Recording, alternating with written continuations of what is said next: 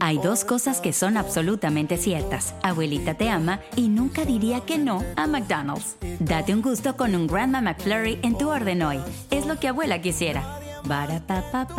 En McDonald's participantes por tiempo limitado. Buenos días. Estas son las noticias en un minuto. Es jueves 8 de abril. Les saluda Rosetol. El presidente Biden presentará hoy nuevas órdenes ejecutivas para endurecer el acceso a armas tras los últimos tiroteos masivos. Biden busca centrarse en las Ghost Guns, armas de fuego sin número serial fabricadas artesanalmente, que pueden comprar menores o personas que no superarían el control de antecedentes. Al menos cinco personas murieron en un nuevo tiroteo masivo en una residencia de York County, en Carolina del Sur. Entre los fallecidos están dos menores de 5 y 9 años. Un herido fue trasladado en estado grave y el sospechoso está bajo control policial.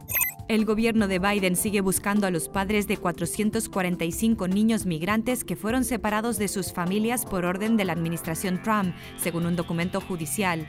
Se cree que la mayoría de progenitores fueron deportados, mientras que un centenar estarían actualmente en el país. Desde febrero han logrado contactar a las familias de 61 menores.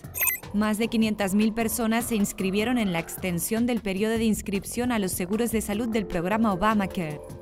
Más información en nuestras redes sociales y univisionoticias.com. No espero al destino. Construyo mi propio camino. Como mi arte, mi troca es una extensión de mi ser. Mi cultura, mis raíces, me impulsan a un innegable llamado a alcanzar más.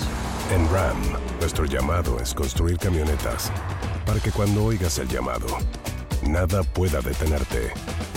RAM es una marca registrada de FCA US LLC.